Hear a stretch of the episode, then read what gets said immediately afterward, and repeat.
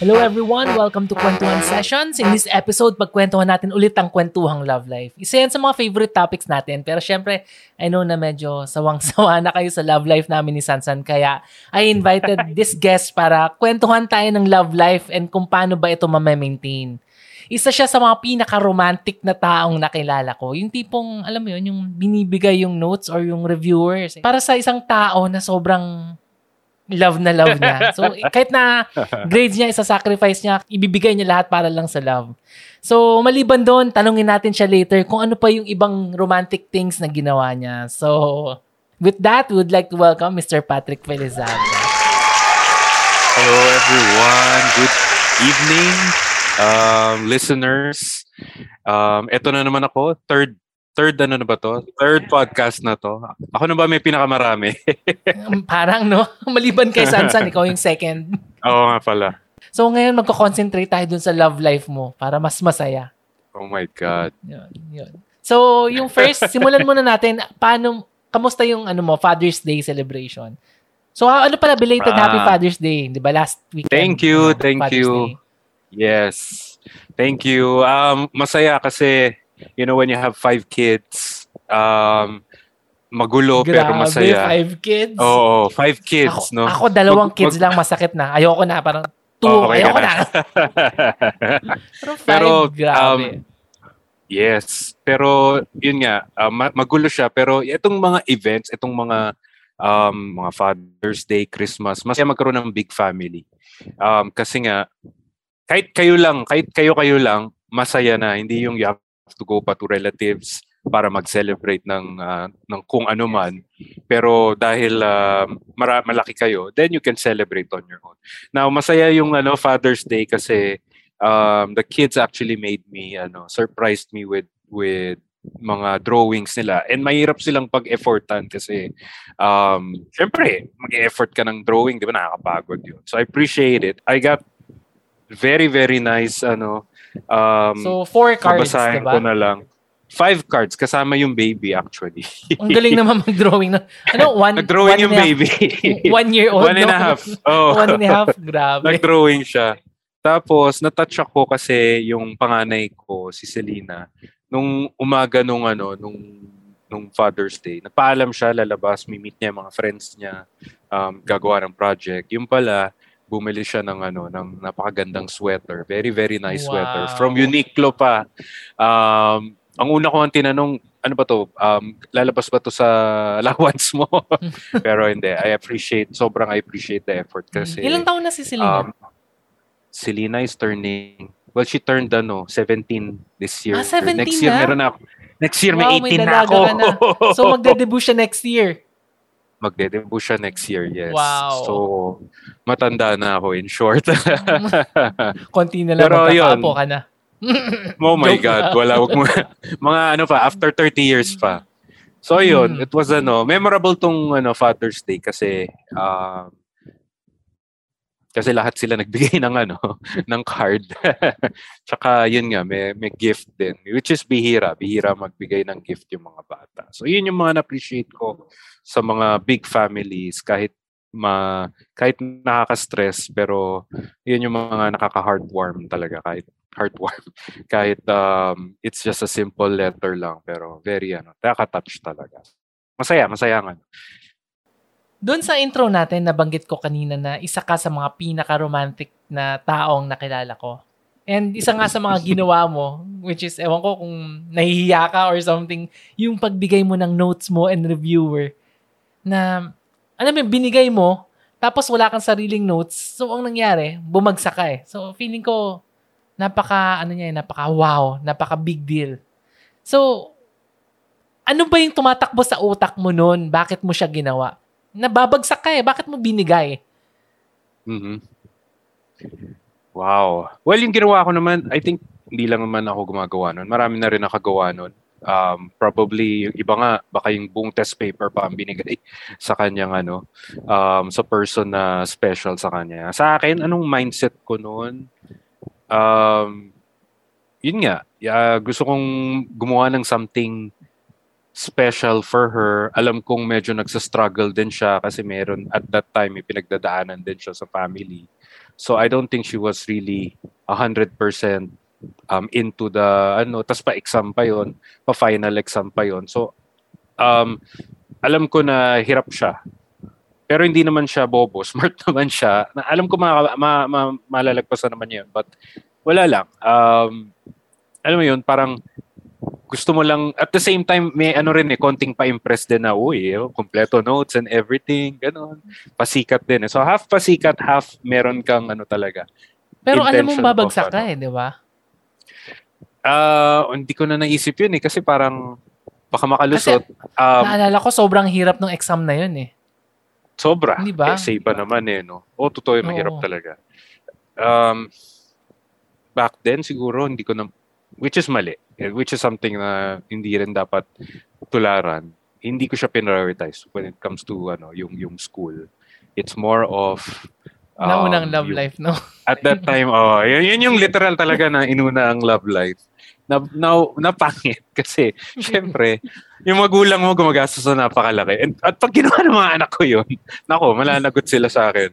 But I felt naman kasi na it was due for me na magkaroon ng konti naman love life kasi for the past 14 years puro na lang studies din kasi nanggaling ako sa, lalo na pag nanggaling ka sa all-boys school, tapos wala ka ibang, hindi ka naman gumigimik, hindi ka nga masyadong nakakapag-soiree or nakakapag,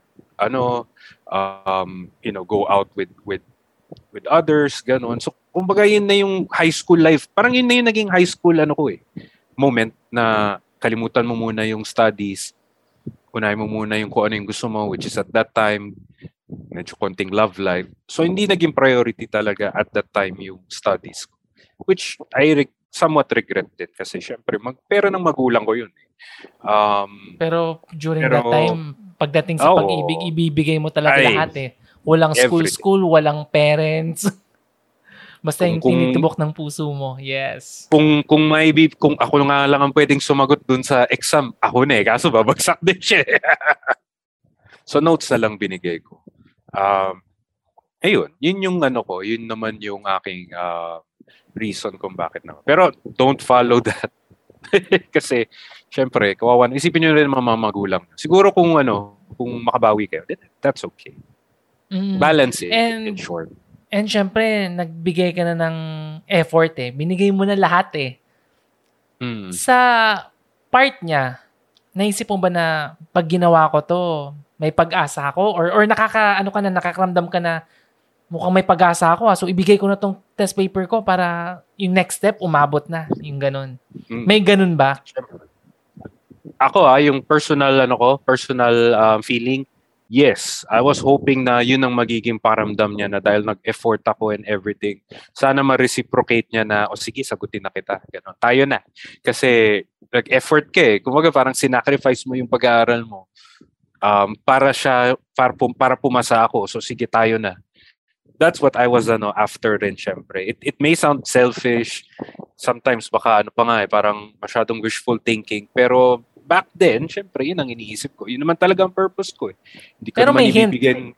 May hint ba? Na, syempre, kung magbibigay ka, syempre, gusto mo may hint eh. Alam nga namang bigay ka ng bigay na parang malabo. No, unfortunately. Or akala mo lang. Walang hint na nanggaling sa kanya na ma-reciprocate yung effort na ginawa ko. No, there wasn't. It was purely lang talaga. Purely friendship lang. Pero, experience na lang din eh. Kita mo, nakakwento natin ngayon. Back then, iniiyakan ko yan. Pero ngayon, at least. Umiyak ka nun? Parang di kita nakitang umiyak. Hindi man sa umiyak, pero syempre, nagdamdaw. Tsaka syempre sa bahay ko ginawa yun. No? Habang nakikinig ng mga senti songs. Syempre. Maliban sa reviewer, ano pa ba yung mga iba pang romantic acts na ginawa mo? Marami naman. Marami. May maliit, meron consistent na maliit, meron isang malaki. Like for example, yung meron din akong tinry na ligawan. Tago na lang natin sa girl from Las Piñas. Oy! So, si LP girl. Si LP girl. She's siya, friend siya ng college friend. Friend natin? Pinakilala. Hindi ko na lang ako sinasabi. Nagkaroon ako ng konting sa kanya, konting attraction kasi cute siya. Tsaka pinapansin din niya yung mga text message ko. Mamaya-maya actually yung sa mga listeners makakita nyo rin yung pattern kung ano yung mga type ng female ang pinupursue ko. Makikita nyo yung pattern later on. Pero magkaiba yung itsura ni girl from LP sa college ay, daw. Pero parang payat. Kay San Juan girl. SJ girl. So si SJ girl, wala naman malayo pero may certain charm si LP girl. Pero silang mabait eh. Pero silang masarap kausap, no? Tama ba? Ba't alam mo? Parang alam mo. Hindi, syempre. Kilala ko kasi kaibigan kita, di ba? Tama nga pala. Common syempre. Friend nga pala natin. Oo. Ayun. So, yun. Ako ba nagpakilala sa'yo? O hindi? Nung nag-ano tayo, parang lumabas yata. Parang sumama siya. Oo. Yun. Lumabas tayo. Sumama siya. Ayun. So, si LP girl, na nag-umpisa muna yun nga sa first meet. Tapos sa text, hindi naman sa first meet nagkaroon ng development. Sa text eh. So sa text message, ganun, kamusta and everything. So mga ilang months of texting, tapos na-realize ko na effortan ko nga to kasi nagre-reciprocate naman siya sa mga text message. Mm-hmm. So effort na ginawa ko, well, imagine LP, Las Piñas, I'm coming from Kainta, which is a good... Ilang oras yun?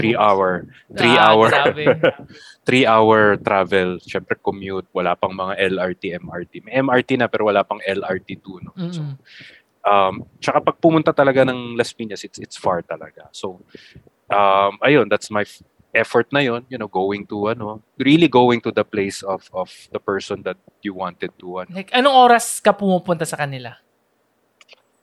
Buti na lang may kamag-anak ako sa Las Piñas, pero usually pupunta ako umaga. Punta like muna ako 6 o'clock, babiyahe ka? No. Ay, alis ako rito siguro mga 9 naman, ganun. 8 or 9 in the morning. Tapos darating na ako doon mga after lunch, a bit lunch. So magla-lunch muna ako doon sa bahay ng relative ko. Yun na lang yung advantage ko. Tapos, naalala ko pa noon nung first punta ko doon, pumunta pa akong dangwa noon kasi kumuha ko ng... Ang plano ko kasi is to get tulips for her kasi favorite niya yung tulips. Tsaka, nakalimutan ko na yung magazine na yun eh. Nakalimutan ko na yung Candy Magazine ba yun? Candy Magazine. Kasi, yun. So, kasi mahilig siya sa Candy Magazine. Nung nag-meet kasi kami before that or parang nakwento niya na meron siyang issue na hindi yata na nawawalang issue or something. So, hinanap ko yun. Back issue yun. Hinanap ko sa... Siguro naka-apat na book sale ako. Nahanap ko siya sa Mega Mall. So, binili ko siya. At the same time, binilang ko rin ng tulips.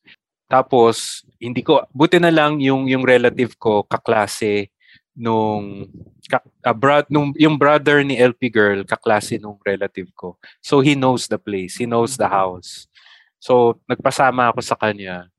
Pero, chope rin talaga ako eh. Alam mo bakit? Kasi, hindi ako yung mismong nagbigay. Pinaabot ko sa pinsan ko kasi nahihiya ako eh. So, we went to her place. Mga gabi. Pinaabot ko siguro ng mga around mga 8 p.m. ganun. Kasi, syempre, nahihiya ako. Tambay-tambay muna kami ng pinsan ko dun sa ano. So, alam ng pinsan mo na may something... Diba? Oo, kasi sinabi ko na sa kanya, tsaka bakit may ako flowers, bibili ng bulaklak o diba, yes. Tulips pa, tapos and everything. No? So sinabi ko na sa kanya na eto siya, ganito. Try ko lang, you know, kasi meron naman kaming meron naman konting communication. So, pero nahihiya talaga ako. Sobrang, alam mo yun ang kinainis ko, sobrang mahiyain ako. Kailangan yung girl pa ang medyo ang nakatawa, itong ironic part, kailangan si girl ang mag-effort sa akin para mag-effort. Wow, ang gwapo ah. Oo, gwapo. Like in the case of si SJ girl. Si SJ girl, hindi ko talaga kayang kausapin yun. Promise. Pero dahil very sociable na person, nakausap niya ako and then medyo gumaang na yung loob ko sa kanya. Kaya ako nag-pursue kasi nga nag-effort. Yun nga eh, nag-effort siya no na nakausapin ako. Siya pa yung nag-effort. Yun.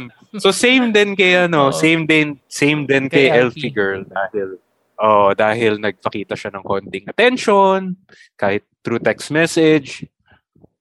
Nagkaroon ako ng konting lakas ng loob na, sige, try kong maligawan to. I mean, wala naman mawawala sa akin. So, pinaabot mo yung tulips sa pinsan mo. Inabot niya on the same night or the next day? Same night. Oo, nandun naman ako. Nung nagtatago lang ako sa isang puno ron. Grabe. Nung inabot nung cousin, nung pinsan ko, dun pa sa friend niya.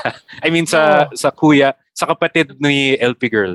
So, inabot sa kuya ni... So, younger brother yata yun eh, no? Oo, younger brother ni LP Girl. So, younger brother ni LP Girl, tas inabot. Uh-huh. So, alam mo yung reaction niya? Or... So, I texted pagkatapos na parang... Hindi ko nakita yung reaction pero minessage ko sa sabi ko, ganito, meron akong ano. Ang reaction was lang niya is, thank you, that's it. Alam mo, ang sarap siguro niyang i-invite tapos tatanungin ko, anong natanggap mo? Anong, bakit? Knowing like, her, reaction mo? Knowing her, kasi hindi lang naman yun yung first na effort na ginawa ko sa kanya. Yung mga succeeding efforts, parang feeling ko parehas din yung reaction niya. Long story short, hindi kami nagkatuluyan ni LP Girl, obviously. Obviously, hindi rin niya masyadong nagustuhan yung effort ko. Hindi niya talaga na-appreciate yung effort ko. Yung appreciation was like, thank you, but not, thank you, I love you. It's just thank you, that's it. Kasi hindi lang naman once hindi lang naman twice, di ba? May mga succeeding efforts Bakit hindi niya sinabi kaagad on the first few tries na parang, Pat, sorry, iba yung tinitibok ng puso ko, yung mga ganun. Parang may alam kong backstory dyan. Wala lang sinabi, meron siyang ibang tinitibok. Wala. Meron ba ako nakwento sa kwento ko na may tinitibok siyang ibang puso? Wala yata. Hindi ko alam. Pero yun nga bakit hindi niya sinabi ka?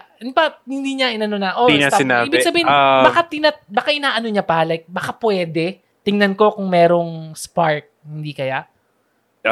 That's one. Another thing is, hindi rin vocal. Yung pa isa. Ako yung tipong, again, kailangan siglang magsabi na, nililigawan mo ba ako? Ganun. Or, bakit ka nag-e-effort na pumunta dito? Alam ko taga-north ka and taga-south ako. Bakit ka nag-e-effort? So, wala. Walang conversation na ganun. Hindi ko kayang hindi ko kayang mag-initiate na LP Girl, actually, kaya ako pumunta rito is ganyan. Hindi ko magawa. Nahiya ako So, kung sa mga mga younger listeners, would it be better ba na, kunyari, may type akong girl or may type na guy na kailangan ba diretsuhin mo kagad na pwede ba kitang ligawan or diba, may pag-asa ba yung mga ganun? Kailangan ba magsabi? Kasi ako, sa experience ko nung binata pa ako, ang ginagawa kong technique, ganun yung technique Yung, alam mo yun, ang tinatawag ko doon pailalim Ibig sabihin, yung kinakaibigan ko muna, hindi ako magsasabi. So, siguro pareho tayo. Hindi ako magsasabi, kailangan friends na kami, solid. Tapos pag sigurado na ako, tsaka lang ako hindi nga ako magsasabi pa rin Pero more or less ganun Correct. Sa akin, nag-work yun Pero sa tingin mo ba, dapat ba sinasabi para mas clear? Maganda yung, yung friendship, yung tawag doon, yung foundation.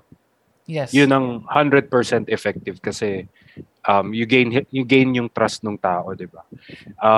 Ang pagkakamali ko lang is, yun nga, hindi ako nagsabi. Which is, magsabi ka rin. Pero friends na ba kayo nun? Or textmates lang? Not friendly na to the point na mag-share ng mga intimate secrets or nanonood ba or kayo anything nakapag-date na ba kayo sa labas like nood ng sine? Yes. Nakanood na kami ng sine, nakapag-lunch out na kami. Pero wala Obviously the girl is naman. Ikaw rin makakaramdam ka rin naman na wala rin parang spark or parang wala rin parang nararamdaman yung girl sa'yo. And this is not the first time na nangyari sa akin. Maraming beses na. Ano yung nauna? Yung bulaklak or yung lunch out nyo? Yung date nyo? Nangyari yung bulaklak. Bulaklak and Kasi nga, di ba, hindi ko siya sinipot noon. Hindi ko Hindi ako yung nagbigay. So, dun, nag-regret ako noon. So, the following week or 2 weeks later, niyaya ko na siya ng sumbang manood ng movie. Edi merong pa rin something. Ibig sabihin, tinatry niya rin talaga na baka pwede. Kasi kung hindi niya nagustuhan yung pagbigay mo ng bulaklak, hindi na siya papayag na lumabas with you. Oh. Eh. Oh. Feeling ko ano na lang eh, parang awa. Hindi naman, ano ba yun? Parang yung ano eh, awa na lang eh. Oo, siguro naman binigyan niya ako ng chance. Pero she was expecting probably more or parang basta, hindi niya makita yung effort, yung 100% effort na ginawa ko eh. Or baka kulang pa. Mahirap naman kasi perspective ko lang yung sinasabi ko na nag-effort ako ng 100%. Dapat 100% din yung attention na binibigay mo sa akin. So, hindi ko na nakita sa kanya yon. Usually, pag nanonood kami sine, very, very vanilla lang. Pagkatapos manood ng sine, kakain, tapos didiscuss ko on napanood na sine. That's it. Walang kwentuhan na parang, uy, yung sige na ito. Wala. Yung parang, kasi with si Catherine, si wife ko, mas matagal pa yung usap namin kesa yung labas namin. So, lalabas kami, watch a movie, kakain. Pero yung talk namin na paghatid ko sa kanya sa condo, doon muna kami sa baba, minsan naglalas ng 4 hours. Wala yun. So, kay Kat talagang nandun yung spark eh. Doon kay LP Girl. Oh, oh. Ano lang, nag-go on with LP the flow. Girl, parang, go yun. Correct. That's the correct word. Go with the flow lang talaga siya. Na parang, mabait naman tong tao to, hindi naman to bastos tong tao. So, sige, pagbigyan ko na lang ng a few hours. Oo, mapera siguro. Kasi, pumupunta rito eh. Bumibili ng tulips. By the way, yan ang pinaka-expensive na bulaklak na nabili ko ah. Huwag mo sabihin kay Kat yun. Ano bang binibigay mo kay Kat? Alangan naman sampagita lang. Minsan, pag wala nang mabili. Ano siya? Santo Niño. Ginawa mo Santo Niño si Kat. Correct. Yun. So, si LP Girl, nag-effort din. Gumastos ng, medyo malaki. Nung birthday niya, what did I give her? I gave her something eh. Kung hindi stuffed toy, jewelry ba? Hindi. I think it was something like that. So, siguro nakailang rin kami. Ilan date? 4 dates? Pero marami yun na yata yung lalo na nung vacation, nagbakasyon na kasi siya. Kaso nga, yung huling date namin, pupunta na rin siyang US nun. So, natigil na doon. Yun yung time na she was, sinabi ko na, okay. She was flying to the US. Medyo hindi, okay lang yun. Ay, hindi naman siya nakikinig. Teka, off the record mamaya. Teka, may babalikan ako kasi may mga questions ako dun eh. Sige. Notes mo na lang mamaya. May iba pa bang romantic things na ginawa mo? Siguro yung birthday niya. Na nag-prepare talaga ako. Bumili ako ng ganito. Gusto niyang pillow. Bumili rin ako ng favorite food niya.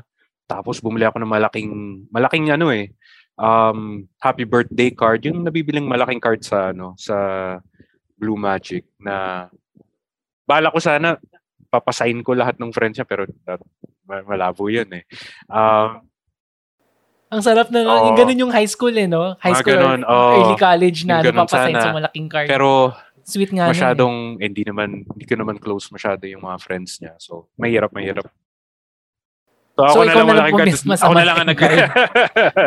na lang nag-drawing doon.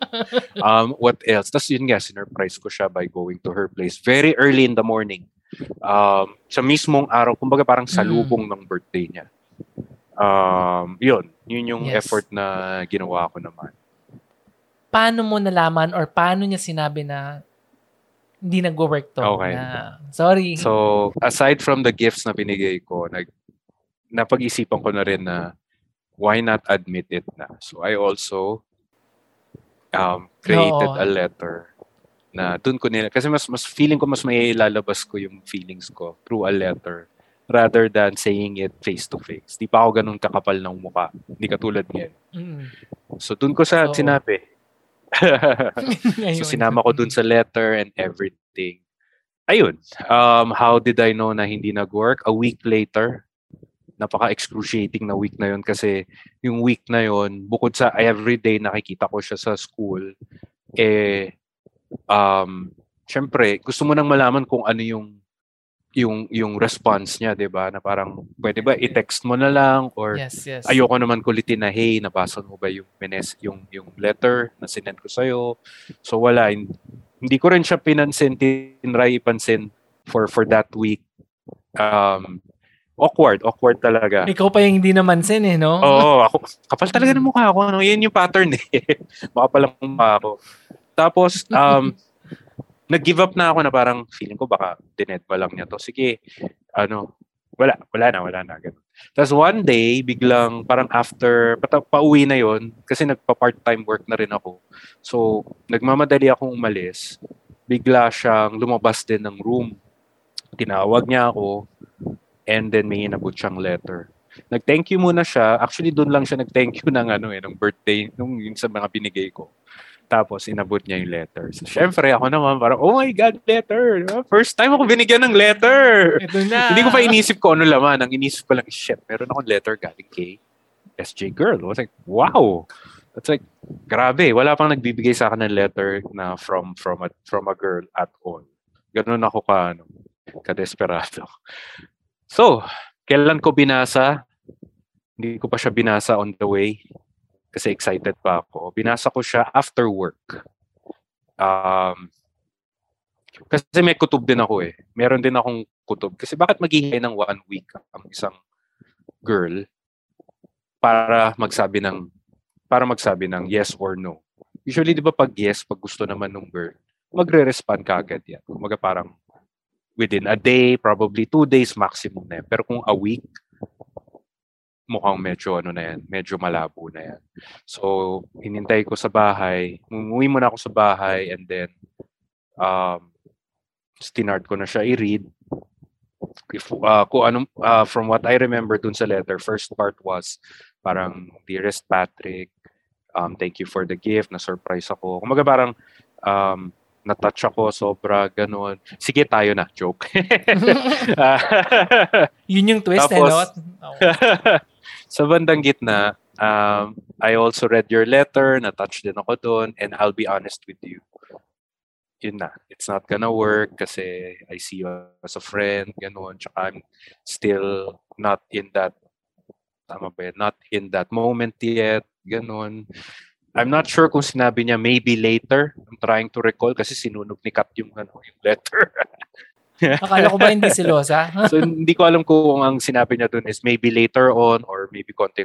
But yun nga, she ended naman the letter by saying na I hope we're still friends, hindi magbago, and ayun, I wish you all the best. That's it. So ako, what was my reaction after reading it? Naku, sobrang syempre heartbroken kasi you were expecting a lot. Dahil nagbigay ka ng 100% effort eh. And syempre, you wanted to receive 100%.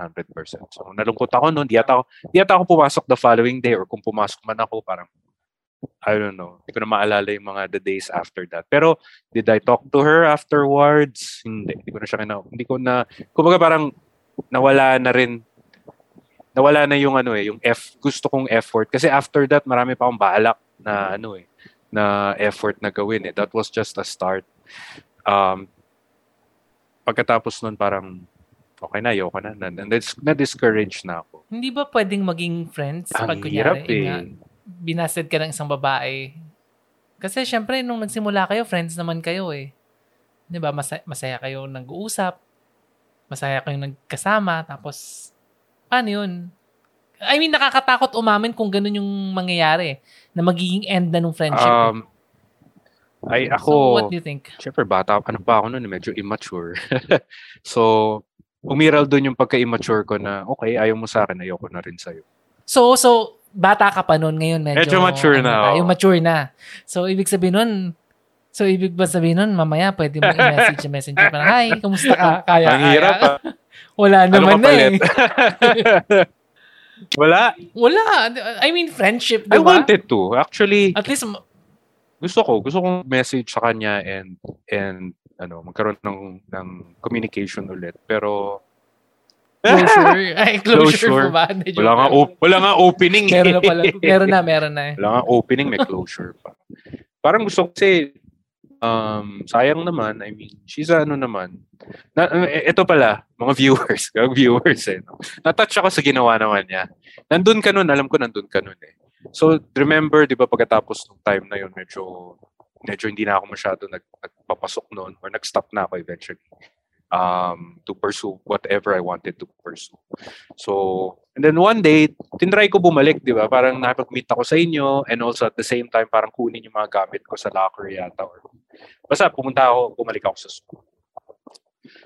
From that time, wala na akong communication sa kanya. From the time na yung letter and everything, wala na. Hindi na ako masyado nag-text sa kanya. Wala nang atid-suto.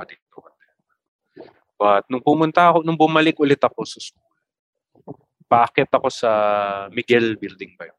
Dun sa... Tapos from afar, narinig ko siya, tinawag niya ako. And... From afar, sumigaw, ibig sabihin sumigaw. In front of everyone and everything. Tapos nagtakbo siya going to me and then... Siguro yun na lang yung medyo ano... Mas niyakap ka. Hindi ko na yakap. Parang siguro, oo. Yung friendly yakap na parang I miss you yakap. Ganun. Na parang... Alam parang pelikula eh, na from afar. Patrick! Tapos pinukat. Tatakbo sabay yayakap. Tapos biglang lahat ng tao nag... Oo, iikot. Igodun sa luweta. Tao nagpalakpakan. Oo, ganun eh. Syempre. Oh my God. Ayun. Pero pwede naman pala kayong maging magkaibigan. Pero kasi ano pa rin ako noon eh. Medyo ano pa rin ako. Bitter pa rin. Kahit siya yung nag-initiate na siguro that was her way of trying to initiate again communication. Sa nakikita ko parang ano eh, ikaw yata may problema. Ako na may problema no. Hindi na ako. Nang lumalapit na nga sa iyo eh makikipagkaibigan. Kasi alam ko kaibigan na lang. Oh, so, parang hindi kaya. Parang it's either tayo or not at all. That's it. Wow. Grabe naman. Ayun. Yung kay LP Girl, after ng 4 dates, tapos pupuntang US, may closure din ba yun? Or hindi na lang siya nagparamdam? Or the last date, parang... Wala rin sinabi. Wala rin aminan na nangyari, pero... Walang sinabing hindi na. Hindi rin ako umamin sa kanya eh. Did I? No, I didn't think so. Pero the mere fact na may bulaklak, may date, may... Diba, may scene eh. Kasi nga natakot ka na... Or hindi mo na rin masyadong gusto kasi nakita mo walang spark. Naramdaman ko wala nang ano eh. Walang, siguro sa second date pa lang or even, second date pa lang. Naramdaman ko na parang malabo to. Inefortan ko na lang yung last 2 dates. Para lang malay mo, baka lang may konting chance pa. Pero sa second date pa lang, naramdaman ko na parang hanggang ganito na lang. It's not gonna push through to a relationship. So, yung last date, that was it. Kumbaga parang, okay. Kasi paalis na rin siya. Kumbaga parang, a few days later, lilipad na siya. So, buti pinagbigyan niya ako na mag-date, gano'n, or mag-hangout. So, well, at least, kahit paano pala, realizing it now, binigyan pa rin niya ako ng time. Because I'm sure she had other friends who she wanted to go out with, spend time with other family members, kasi long-term na siya na napupunta ng US, diba? So, looking at it right now, medyo may konting ano rin pala. So maliban kay SG Girl, kay LP Girl, at sa iba pang mga girls na hindi na natin nabanggit, ano yung pinaka-difference kay Kat sa present wife and sa wife mo? Diba? Ano yung difference?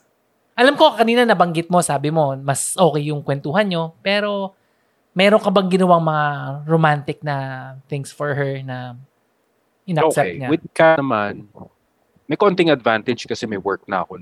Hindi katulad noon na budgeted ang ano. Kumbaga, meron akong gustong mangyari, gawin, I can't do it kasi limited yung funds ko. But now na meron akong work, at least kahit papaano meron akong freedom to do whatever I want. So,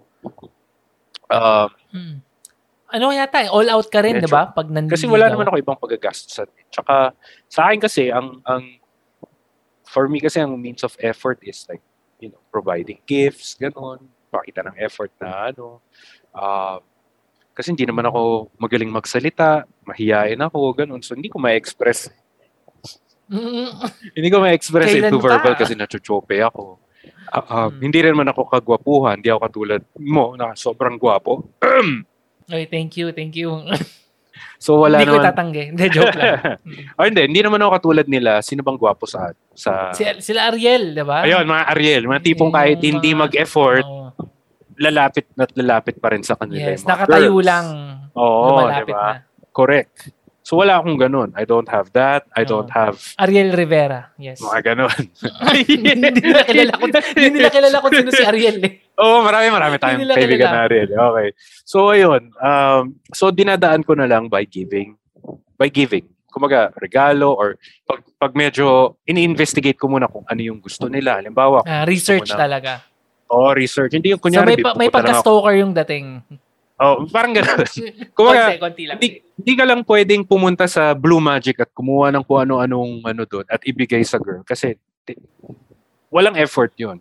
Uh-oh. Throughout your conversation, find out what's her, anong gusto niya, kahit pagkain yan. Kunyari, ma-discuss nyo na, ay, paborito ko yung ano, yung like, basta kahit ano, any food. If she's collecting something, malaking advantage yun kasi at least, you know, you can find additional collections for. Oo. So yun yung ano ko, yun na lang yung parang way of showing yung panliligaw ganun. Is finding out what her interests are para bibilin mo para sa kanya and at the same time you can talk about it. Mm. So ano yung ginawa mo para kay Kat? Marami, gumastos ako ng ganito. Dinaan talaga sa pera eh. Si Kat naman kasi ito yung classic na, yun nga, yung friends muna kayo, which is a very, very good foundation talaga. Tapos, nandun talaga yung trust factor. So, kailan ko na-realize na ligawan ko siya? Na-realize ko siya, ganun din. Nung nagpapakita siya sa akin ng attention. So, ganito yung ano ko. So, siya ganito na yung pattern ko. Kailangan siya magpaparamdam. Ito yung pattern ko talaga na kailangan si girl talaga magpakita sa akin ng attention.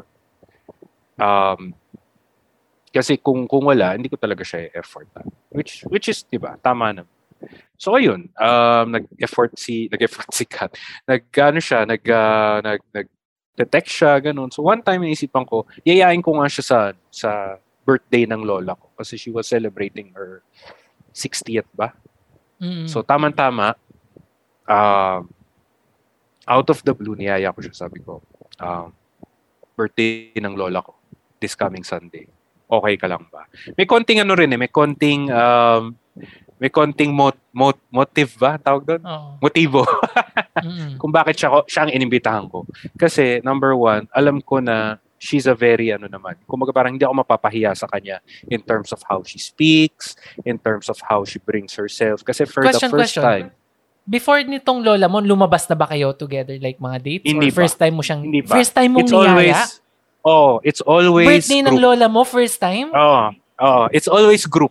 Kasi nga sa school kami nagkakilala. Ah. It's always group na nagkakasama kami. Ah, teka. In-invite mo si Kat, may kasama pang iba? Wala. Ito yung siya lang. Oh.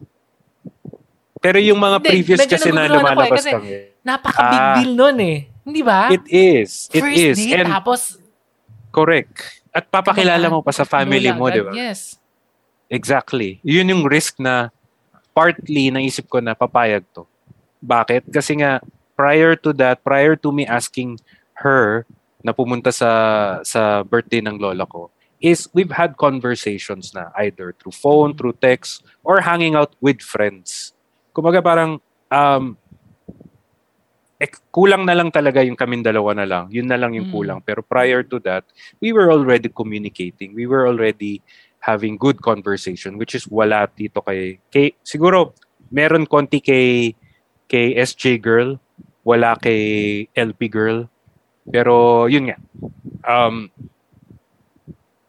I felt confident na oo siya. Dahil may connection na kami. Kahit hindi ko pa siya niligawan or anything, alam ko, 100%. Papayag siyang sumama sa akin. Mm-hmm. Ngayon, tanong mo na lang sa kanya no? kung bakit siya pumayag. Pero I asked her, actually tinanong ko rin sa kanya, nag-usap ko parang, by the way, nung niyaya ka na pumunta sa birthday ng lola ko, imagine meeting my family for the first time. anong paramdam mo nun? Anong, bakit ka umuo? Alam mo kung ano sabi niya? Ano? Libre daw dinner, kaya pumayag siya. Libre wala dinner. Wala sa itsura ni Kat na malakas kumain. So, ibig sabihin, first, ano palang, ano na talaga, ano? Meron ng something yes. talaga. May some, well ako, sa feeling ko, I had a good feeling na mukhang okay to. Dadahan-dahanin ko to. Natuto na ako sa mga other relationship ko na medyo minadali ko. Si SJ medyo minadali ko yan. Kasi nga feeling ko maraming nanliligaw. So medyo pinush ko yung timeline ko na shit, kailangan ko na ngayon. Eh bakit si LP girl? Binigyan mo agad ng bulaklak. Si LP girl kasi feeling ko medyo kasi parang feeling ko may threat eh. Feeling ko may kutob ako eh. Hindi ko alam pero yun din medyo minadali ko rin yun in a sense na may parang gusto akong patunayan sa kanya. Oh. Na kaya ko to, magagawa ko to dun sa iba. Pero nagfail ka. Nagfail ako. Kailangan din, meron din feelings yung kabila. I mean, kahit magbigay ka ng 100%. So ano yun, naging competition dun sa yung other ni LP girl? Tama ba? Oo, feeling ko kasi may some sort of competition. Partly, so may other party pa, yes. Siguro, parang ganun. Parang yun ang nararamdaman ko. Hindi naman siya nagsasabi, pero na-feeling ko nararamdaman ko. Tsaka meron din akong espiya. May source din ako eh. Kaya kahit pa paano, hindi ako parang blind kung ano yung ginagawa ko. Meron akong idea what's going on na hindi niya alam na alam ko. Or maybe hindi niya alam, but I don't know. Pero yun din, partly medyo nape-pressure din ako na may competition. Indirectly competition. Kaya medyo nag-push din ako ng konti na, hey, kung pwede lang every week, dalawin kita dyan, walang problema. So yun, those are the things na natutunan ko with them. Na, okay, this time with Kat naman, feeling ko naman, wala naman ako masyadong competitor. Kung meron man, I'll still take my time. Kasi, medyo natuto na ako. Medyo ano na ako eh. Kailangan medyo swabe naman yung ano mo, yes. Galawan. Yun yung pinaka-lesson na huwag magmamadali. Huwag i-rush. Kasi pag ni-rush, di pa nade-develop yung feelings. Tama ba? Correct. Hilaw pa. That's the problem with SJ Core. Feeling ko, may ano eh. May kumbaga sa multiverse, no? Feeling ko may multiverse na naging kami. Dahil hindi ko minadali. So, unang date namin, technically, is nung pinakilala ko siya sa family ko. Pero hindi ko naman siya pinakilala sa family ko as kami na. Again, nung sabi ko nga kanina, may motibo ako eh. Kung bakit ko siya niyaya. Number one is, alam ko papayag siya. But number two is, wala kasi akong inimbitahan na any girl sa family for any family gathering. So she is the first and obviously the last na ano. And yun nga, 100% confident ako na matatanggap siya or walang masasabing masama sa kanya kasi yung pagdadala niya, how she brings herself, I'm sure na hindi ako mapapahiya. Siya ba yung unang girl na pinakilala mo sa family mo? Kasi si SJ girl, si LP girl, hindi mo naman pinakilala eh. So ito yung first din. Kasi ako sa akin, another way of letting yung person na nililigawan mo feel special is family, di ba? Kumbaga parang isipin nila, lalo na kung babaero yung lalaki, kung may reputation yung lalaki as babaero. Pag naisip nila na, uy, pinakilala ako sa family, it means something, di ba? Kumbaga parang, hindi to basta-bastang ligaw lang or pero hindi ko pa siya niligawan noon, hindi ko pa sinabi sa kanya. Kanina nabanggit mo na ang mali mo dun sa mga unang niligawan mo, nag-rush ka, right? Nagmadali ka. Pero hindi pa parang nagmadali ka rin kasi hindi pa naman kayo nagde-date talaga ng kayo lang. Tapos pinakilala mo ka agad sa lola mo, sa family mo. Di ba medyo ano yun? Parang pinut mo siya sa spotlight ka agad. Actually, yun yung plano ko eh. Put siya into spotlight para hindi na siya humindi. And nag-work naman. Hindi. Yun lang. Ako, partly ano rin, konting yabang na rin na, hey, may dala akong girl. May dala akong chicks, ganun. Di ba? Kumbaga parang, Bayabang ng konti na lang din. Tsaka, ano eh, alam ko lahat ng family members nandun. Hindi ito yung parang sa bahay lang. This was done in a restaurant, in a fine dining restaurant. So, everyone was there. Friends of the families was, so everyone. Kumbaga parang, and parang coming out, mo, ano na yan. Yung mga cousin mo, yung parents mo, nagtanong sila, like, sino yan, Pat? Ay, wala. Hindi mo na. Ano eh, yun din yung ano ko sa nila siguro. Nabigla sila kasi, hindi ko talaga sinabi rin na may dadalhin ako. Hindi naman nila tinanong sa akin na, uy, sino yan? Ganun. So, everything was formal lang naman. Parang, isa-isa ko pinakilala. Parang, this is Kat. Ganun. Friend ko sa college. Ganyan, ganyan, ganyan. So, yun. Hindi, wala naman ang tanong na, uy, kayo na ba? Yun yung next question ko eh. Paano mo nalaman na kayo na? Kasi nga, ayaw mong umamin. Gusto mo yung girl yung magsasabi. So, paano nangyari na? Paano mo nalaman na ito na? Kami na? Okay. So after nung date na yun, we went out pa rin. Ito na yung talagang mga formal dates na susunduin ko siya from work and then iuwi ko siya sa condo unit niya in Cubao and then we'll have long conversations and whatnot. However, in one of those conversations, siguro nakahalata na siya na parang bigla na lang siyang nagsabi na, bakit ka nag-e-effort? Ito yung gusto kong actually tanong dun sa mga dati. Dito talaga ako maglalabas eh. Pero I'm sure hindi naman siya sa nakahalata eh, di ba? I mean, alam naman na. Alam na niya. Nakahalata ba? Or parang tanggal naman ni Patan. Ano ba yan? Diba, siguro nakahalata na. Nainip na. Pero ito nga, ito yung catch. Oh. So, tinanong niya sa akin, ano ba talaga ang purpose ko? Bakit every night or halos every other night, nag-e-effort kang makipagkita sa akin. To think na may pasok pa ako, di ba, graveyard eh, may pasok pa ako in a few hours. So sabi ko sa kanya, yun, inamin ko na parang, actually, I'm hoping to have a more, deeper relationship other than what we have right now. So, na tahimik siya. It's either alam na niya yung sagot or natameme pa rin siya. Pero alam mo ba, binasted niya ako. Ha? Hindi nga. Sinabi niya sa akin na hindi. Yes. Sigurado ka na eh. Hindi ba? Dinala mo na sa... No.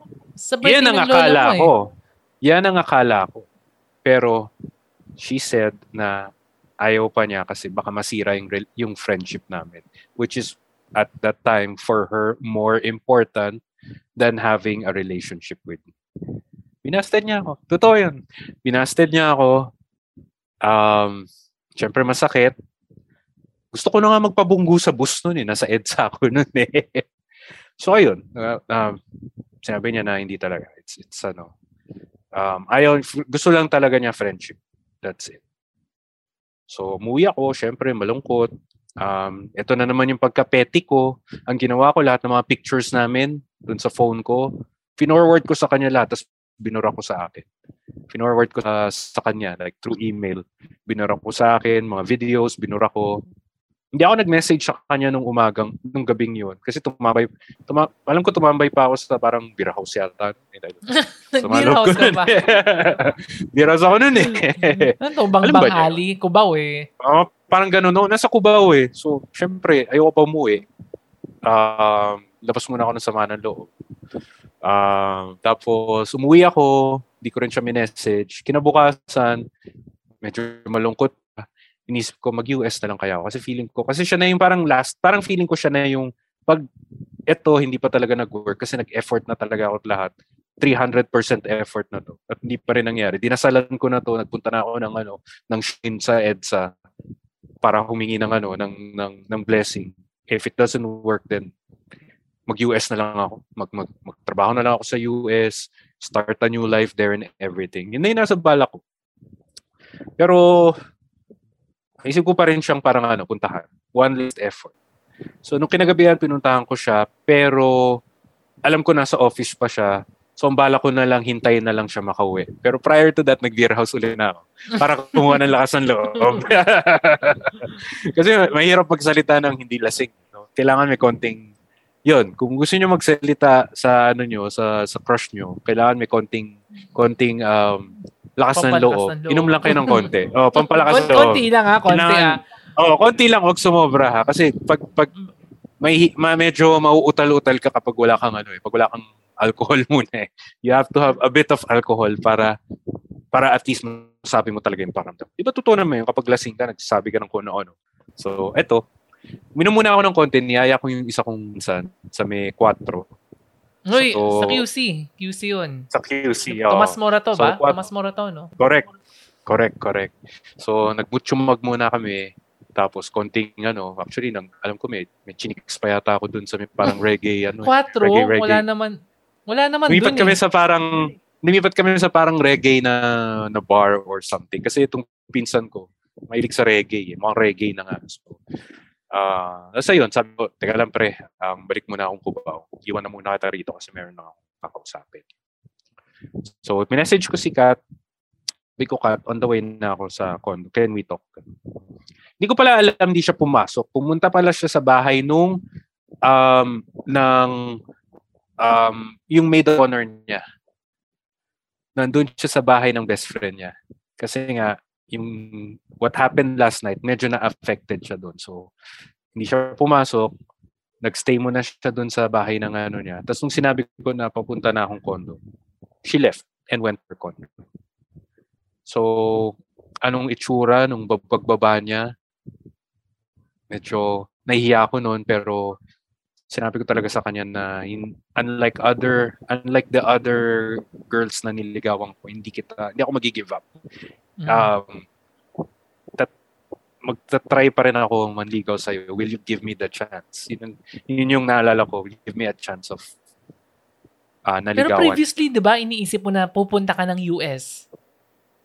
Oh, that was my plan pero well, paso na yung ano ko nun, visa ko nun eh. Kaya mag-effort ako nun. Pero, yeah, that was my plan. Mag-US na rin. Pero, nung later on kasi naisip ko parang, sayang yung in-effort ko eh. Nag-effort talaga ako, promise. Kumbaga parang nag-effort talaga ako. So, one last chance na talaga. Kapag ito umayaw pa to, sige, I'll do what I want to do. So, pumayag naman siya. Awa ng Diyos. Kahit, alam ko, lumuhod ako nun. Na humingi ako ng chance sa kanya. One more chance. Pinagbigyan naman niya.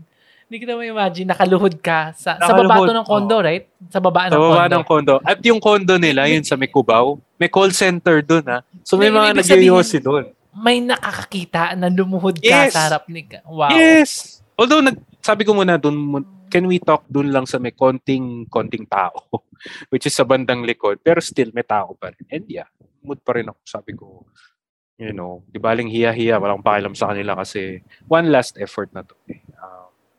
Baka hindi na ako magmahal ulit eh. Ducks! So, sumagot siya, pwede. Pwede kang manligaw. So, iba pa ba yan sa pwedeng manligaw or tayo na? Iba. Kasi yung tayo na, okay. Another story. Antagal kasi. Kumbaga parang nung pumayag na siyang manligaw, antagal, medyo napagod din ako bago niya ako sinagot. To the point na I was actually entertaining others. Pero through text. Teka. Nanliligaw, naglalandi ka na sa iba. Sa iba. Right? Habang nililigawan mo siya. Kasi nga, parang medyo, eto na naman ako eh, parang medyo mukhang ayaw to. Kasi antagal na eh. Parang 2 months later after nag-ask ako ng another chance. Parang ayaw pa rin ako sagutin. I mean, ano ba kailangan kong gawin? Ginawa ko na lahat. Sinusundo kita and everything. Basta, kung ano man yung gawain ng boyfriend pero, na. Pero ano eh, pag magkasama kayo, masaya naman kayo together. Masaya? Oo. Masaya. Ano pa bang kailangan? Eh, syempre, walang holding hands. Ayun lang. Walang mga lovey-dovey stuff. Hindi, pero may sine, di ba? May sine, pero pag kumakain kami, magkaharap kami. Hindi kami magkatabi. Ayaw niya yung magkatabi.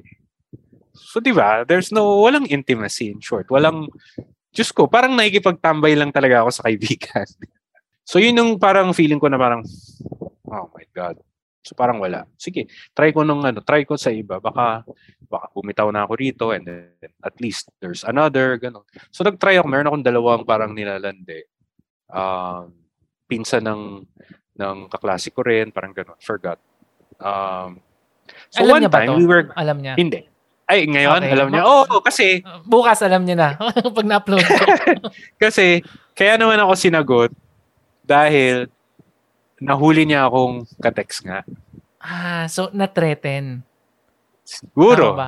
Kasi sinagot na niya ako noon eh. Dahil nakita niya sa text message, meron akong, may parang gustong tumawag sa akin, ganun. Oo. So, nabasa niya. Hindi ko ini-intention na makita niya. Nakita lang niya kasi may ka-text ako iba. Binasa niya and syempre tinanong niya, sino to? Ganun. Teka, nabasa niya yung history? Tama ba?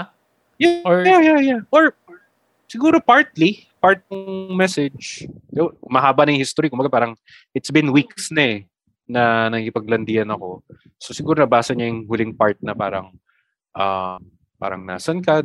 Gusto mong bang mag-hangout? Ganon. Or, syempre sinabi ko, ay, ako lang nandito. Wala naman ako, alam naman sabihin ko kasama ko si Kat. Diba? Tapos yun nga, nabasa niya, tapos sabi niya, sino to? Ay, kilala mo yan, yan yung pinsan ng classmate natin dati. Oh, parang di ka kinabahan, di ka natakot na parang hala nahuli ako. Hindi ako kinabahan kasi parang feeling ko baka friendship na lang din ang bagsak nito. Kasi parang ganun na lang din yung nangyayari. Parang okay lang. Sige, tingnan natin din. Party, iniisip ko rin, tingnan natin kung magselos to. Ganun. Oo. May konting ano rin yun, may konting intention din. So, nagreply siya dun sa girl. Mm-hmm. Nireplyan niya na parang This is Catherine. I'm with Patrick. Why are you asking him out? So, hindi na nag-reply yung girl. Oh, grabe. Tapos sinabi, sinabi niya, hindi nga kami, ay, sa text pala, doon niya sinabi na, this is the girlfriend, this is Catherine, I'm the girlfriend of Patrick. Okay. So, sinabi ko, so, tayo na ba? Kasi sabi mo, girlfriend mo pala ako eh. Diba? And you can ask Catherine, pwede mo rin tanong kay Kat. Ganun na ganun yung nangyari. Pero hindi ko alam kung magandang lesson yun na pagselosin yung ano mo, nililigawan mo. Eh, parang, hindi ko, walang ka. Intention. Walang intention na paselosin. Ang intention ko lang at that time, kaya ako naglandi kasi is parang this is going nowhere na mapala. Oo. Pero kasi nagte-text sa'yo yung isang tao. Like kapinsan ng classmate mo. So, yun, mas may chance eh. Kasi siya na yung hinahanap ka eh, di ba? Na, hangout tayo. Eto talaga. Siya na yung, kumbaga kung ano rin yung hinahanap ko, she's giving it. So, hindi mo naisip na parang, baka better ako dito kaysa kay Kat. Kasi si Kat, yes. Di ba? Give up ka na eh. Exactly. And kilala mo naman bakit, ako, hindi naman ako yung bakit naging girlfriend mo si Kat on that night? Ba't di mo naisip na? Ewan ko sa kanya. Lupat na lang. Ewan ko sa kanya. Siya nag-reply. She was the one who replied, this is Catherine, a girlfriend ni Patrick. Bakit mo siya? So are you saying napasubo ka na? Kaya nga, so are you saying napasubo ka na? Kasi wala ka ng feelings eh. Give up ka na eh. Meron pang konti, pero syempre nabuhay. Hindi ko na naisip yun, pero nabuhayan ako ng loob noon na parang, uy, girlfriend na ba na? Nashock ng konti kasi... Parang, oops, ano nangyari dito? Hindi ko na-expect to, ha. Na-shock ng konti, pero at the same time, excited. Hindi pa nga nag-settle in sa akin until later on. Pag-uwi ko na parang, oh my God, mag-shota na nga kami. Pero yun, that's how we became together. Ano kaya ang reaction ng isang babae? Yung nakareceive ng ganung text? Kasi di ba parang out of nowhere eh. Oh, I know. Wala na akong pakialam sa kanya, actually. I got what I wanted. So, after nun, wala ka, as in parang ginost nyo na yung isa't isa? Ginost ko na yun, oo. In the first place, actually, hindi ko nilalagay nga yung pangalan niya eh. Her name, kasi ano ba yung mga phone dati? Di ba yung mga phone dati, number lang, pwedeng number lang yung nakalabas. I didn't save her name. That's how, parang feeling ko nga, ang habol ko lang sa kanya is, short time lang, ganun. Parang, palipas ano lang. Wala, sama, no? Bad. That's bad. Pero bad yun. Pero nangyayari kasi talaga yun. Pero nangyayari yun. Tsaka, well, with what happened now, that's what I'm thinking now. Kumbaga parang hindi ko siya, wala akong balak, seryoso. Oo. Pero yun nga. Yun yung nangyayari. That's how it happened. Isa sa mga nakakabilib na, kasi madalas, di ba, pag nag-uusap tayo, pag tinetext kita or sa Facebook Messenger, parati kitang binibiro na, uy, ito yung si, alam mo ba yung chismis kay ganito? Or itong babae, itong ganda nito, sexy, mga ganun. Minsan, nag-iingat ako kasi inaano ko na, hala, baka mabasa ni Kat, baka magalit, baka sa akin magalit. So, medyo rin ako. Pero, pag kinakausap ko parang, ang dating sa akin, parang bring it on, sige, send mo lang sa akin, di ba? Parang okay lang na hindi naman kasi magseselos si Kat. So, yun yung isa sa mga nakakabilib sa relationship nyo. Hindi nga ba selosa si Kat or paano yung nakikip yung ganong klaseng relationship na walang selosan, walang away? Paano nyo nagagawa yun? Well, I think lahat naman selosa by nature. Eh. She is, selosa rin siya. Later on, may kakwento rin ako about that. Pero, it may be corny, Corny man sabihin. Pero yun nga, yung trust talaga, 100%. Yun yung pinaka magandang foundation between you and your partner. I am 100% confident na hindi siya mag-cheat. Same thing then with her to me. Hindi naman sa nasubukan na kami, but wala lang. Kumaga parang it's too petty right now na magkaroon kami ng ganun na reasoning. Kaya mawala yung tiwala namin sa isa't isa. Pero it might happen, 'di ba? Given her work, her type of work pa is, meeting with other people, mga foreigners and everything. And nakakwento rin niya, may mga nag-hit on din sa kanya, lalo na when she's working in a mga beauty and wellness. Tas boss pa siya, kumbaga people look up to her, mga foreigners and everything. So kinakabahan din ako na minsan baka alam mo yun, 'di ba, mga guwapo, mga foreigner magsalita, mga Harry Potter magsalita. Pero we've had several conversations wherein tinetest ko rin siya na paano kung ganito, guwapo, macho, matalino, ganun. Ang lagi niyang sinasabi is kung yung kausap niya walang kwenta, ayoko sa kanya. Kumbaga parang ang yun nga yung maganda sa amin eh. Meron kaming kumbaga parang maganda yung conversation namin. Hindi niya mahanap sa iba yun. Yun lang yung masasabi ko. She cannot find that kind of conversation with others. Kaya turn off siya sa iba. Hindi mo ba naiisip, minsan syempre nabanggit mo na may mga gwapong clients, ganun. Hindi mo ba naiisip na minsan spy ko nga tong cellphone niya. Tingnan ko nga yung Facebook Messenger niya. Baka may mga secrets. Oo naman, nagawa ko naman yun. Pero wala naman yung kaba. Di ba minsan ikaw, pag titignan mo yung messenger ng partner mo, kakabahan ka na may makita ka, gano'n. Kumbaga parang gusto mong may makita, gusto mong walang makita. But with me, parang wala. Kasi wala, sobrang talaga ako sa kanya. Ang hirap i-explain, lalo na kung yung mga viewers natin in a relationship wherein walang trust masyado, yung tipong, nahuhuli ko nga yung asawa ko na may ganito, may ka-text na ganito. Hindi ko masabi kung paano ko sa kanila sasabihin na ganito kasi gawin nyo eh. Kasi parang ang hirap i-explain. Hindi naman kami perfect. Nag-aaway rin naman kami ni Kat. Lalo na ngayon, Diyos ko, with 5 kids and everything.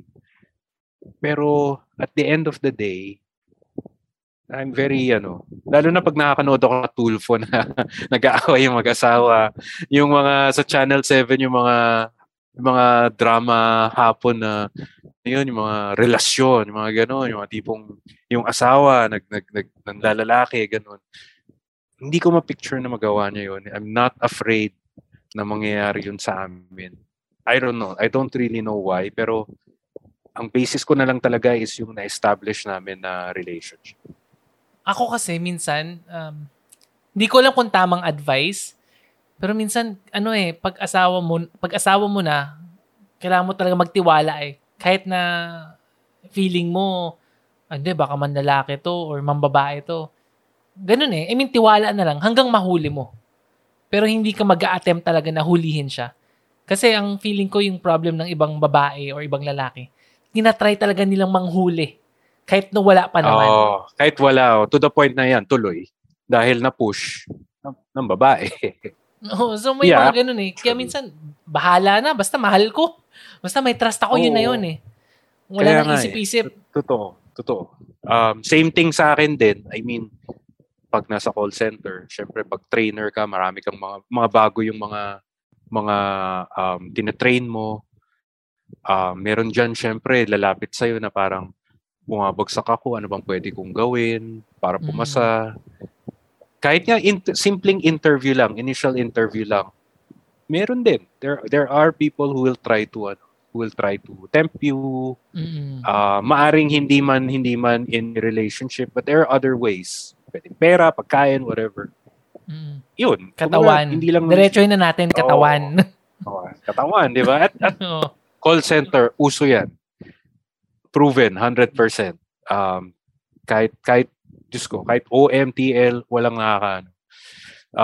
Awa ng Diyos, wala pa naman nangyayari sa akin. Ganun.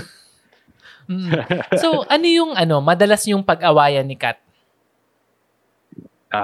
Pag-awayan, usually finances. When in terms of finances, parang ako kasi medyo OC ako, tipong nabayaran na ba to? Bakit behind tayo ng 2 months? Kumbaga parang pag gusto ko, pag nag-usap tayo about finances, and I give time naman. Kumbaga, bago tayo mag-usap about gastusin, I'll give you time to review what you do. Kasi may kanya-kanya kaming may kanya-kaming toka. Let's say, for example, ako yung sa rent, grocery, kung ano man. Sa kanya naman sa school and other utilities and whatnot. So, sineset up ko usually every start of the month na kailangan natin pag-usapan to, ano yung mga expected gastos natin. There are times lang kasi na medyo parang pag nag-uusap tayo, ako naman prepared naman ako kung ano yung pinag-uusapan natin. Bakit hindi ikaw din? Di ba? Kumbaga parang pag may tanong ako na parang bakit ganito mo pababayaran to? Bakit di na lang sa ganito? Gusto ko meron kang masasagot doon kasi binigyan naman kita ng time na i-prepare yan. At pag may tanong ka naman sa akin, nasasagot ko na. No. So, yun yung mga medyo namin, medyo trying times namin. Lalo na nung pandemic kasi nawalan siya ng work noon dahil yung company na pinapasukan niya nag-collapse. So, syempre ako naman, paano yan? Nabuntis pa siya at that time. Kumbaga parang nagkasunod-sunod yung mga gastusin tapos nabawasan pa ng income. So doon yung medyo nagiging conflict sa amin. Partly ako rin yung Ako rin medyo nagpapalala kasi medyo OC nga ako when it comes to that. Gusto ko kasi kumbaga walang mapuputol na kuryente or walang mapuputol na internet kasi it happened before. It already happened before and I don't wanna happen again. So yun yung mostly Another is medyo rin ako sa health ng mga bata. Actually, siya yung health conscious sa mga bata. Ako naman, pag kunyari, makakasakit yung mga bata tapos kailangan ma-confine sa hospital. Medyo nabibwisit ako kasi lalabas sa... Kumbaga parang hindi kasama sa budget yun. May emergency money pero it might not be enough or nakaplano yun sa para dito. So kumbaga parang yun yung mga unexpected na gastos na siya ay naiintindihan ko naman siya bilang nanay na confine na natin. Ganun. Ako naman na parang wala tayong pera for that. Lalo na abuti ng ilang araw yan, gamot and everything. So yun yung mga parang nagiging namin. Nagiging conflict din namin. Aside from that, selos, wala naman issue ng pambababae. Yung pa isa, kasi pag nambabae ka kahit once, yun at yun ang magiging nyo, away nyo. Diba? It will always be, be brought up na parang, ikaw nga babae ka nga. Ang hirap ng ganun, no? Pag may nahuling isa, may karapatan na yung isa pa na gawin din. Yun pa. Well, sana, hindi ganun ng hindi ganun ng mindset. Ang gusto ko na lang na mindset is, ka na lang lagi, kumbaga parang ipamumukha na lang lagi sa'yo. Kaysa naman gawin niya rin. Kumbaga parang, mas masakit yun, di ba? So yun yung pangit sa pag yung sinira mo naman yung relationship mo dahil sa kaya wag nang i-try, di ba? Infidelity. Yes. Wag nang i-try, wag nang maglandi. Pero masarap kasi maglandi, hindi ba? Actually, buti na lang pangit ako kasi walang lumalandi sa akin. Mm-hmm. Hirap nakakatim. So, yung finances kasi talagang common problem ng mag-asawa. And hindi siguro kahit na 50 na tayo, 60 na tayo, hindi siya matatapos eh. Parating siyang problema. So, syempre, parating mag-aaway, parating, hindi magkakaunawaan. Paano kayo nagkakaayos? Medyo selfish itong ko eh. Ang isa pa kasi na nagustuhan ko kay Kat, and which is something I'm working on right now is whatever, kung ano man ang reason ng away namin, whoever was the cause ng away, 90% if not 100%, siya yung nag-a-apologize. Matigas ako eh. Minsan, paabutin ko ng ilang araw eh. Hindi ko talaga siya pakakausapin or hindi man ako nagdatabog. Pero yun, kumbaga parang, grumpy ako eh. Kumbaga parang, bahala kayo, lalaro na lang ako dito ng PS4 or tatrabaho na lang ako. And siya kasi parang hindi niya yata kaya na like 2 days, 3 days sama loob niya sa isa't isa. So eventually, even if most of the time it's my fault, kung ako yung kumbaga parang nagpapalaki ng away, siya yung nag-apologize, which is which is not really that good kasi natatakot ako up to what extent siya magiging ganun. What if later on ma-realize niya na puro na lang ako, puro na lang siya nag-apologize. So I really make an effort na ako naman yung mag-try mag-sorry or parang kahit kasalanan niya or siya yung nagkamali, which inaamin niya. Pag may mali siya, she does admit. Ako naman, pag may mali ako, magaling lang talaga ako mangbaliktad eh. Magaling lang ako kumbaga parang maibabalik ko sa iyo yung mali. Kumbaga hindi ko palalabasin ko na mas malaki yung mali na ginawa mo kaysa yung mali na ginawa ko. Mm-hmm. So that's the only thing na nagagawa ko na nakaka-guilty naman masyado kasi nga she's the one who apologizes after. May mga advices ka ba sa mga couples kung paano pa nila mapapaganda yung kanilang relationship?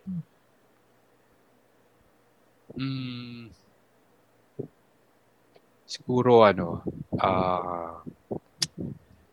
dami na sa isip ko pero ang hirap mag-pinpoint eh.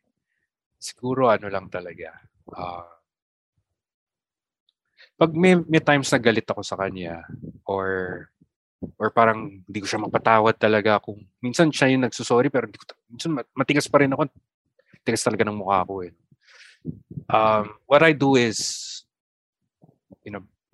chine-check ko yung mga photos namin.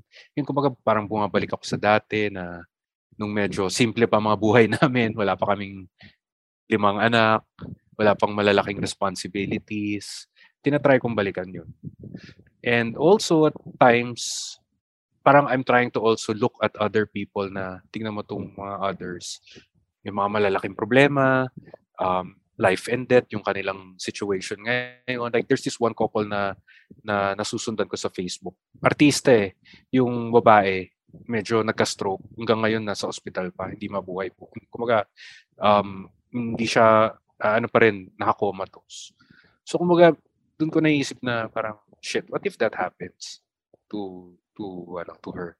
Yung kumaga parang yung times na, yung mga petty times na nangyayaring ganun. Hindi mo na maibabalik yun kapag nangyari sa asawa mo yun. Kapag nabaldado na, pag hindi ka na makapag-sorry. And this past few months, ang daming mga namatay na relatives namin.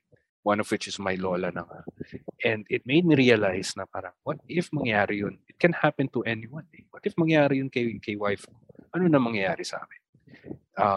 Hindi dahil sa kailangan ko siya, but partner ko siya eh. Kumaga parang, hindi na ako makakapagsalita sa kanya, hindi ko na siya mayakap. A lot of things na we take for granted bilang mag-asawa. So yun ang iniisip ko lagi na, at any time, if you take the person you love for granted, pwedeng mawala yan and you'll regret it 100%. Mm-hmm. So yun, dun medyo yung kalooban ko bumabalik ulit sa, okay, I'm sorry for what happened. Ayun, that's it. From there on, okay na kami. Yes, I agree. Minsan, di natin alam kung gaano tayo kaswerte sa ating partner. Minsan, nabubulag lang tayo ng mga petty fights and kung isipin mo, walang-wala ito sa mga happy moments natin together. And sa totoo lang, karamihan naman doon, mabilis lang isolve.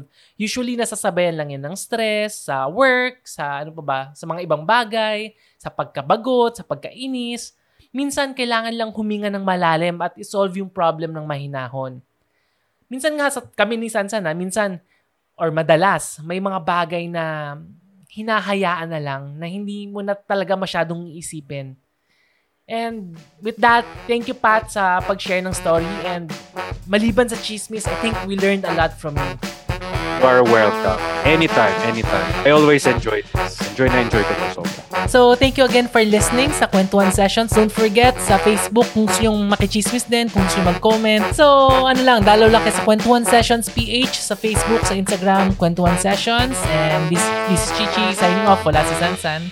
So, thank you again for listening. Bye! Bye-bye!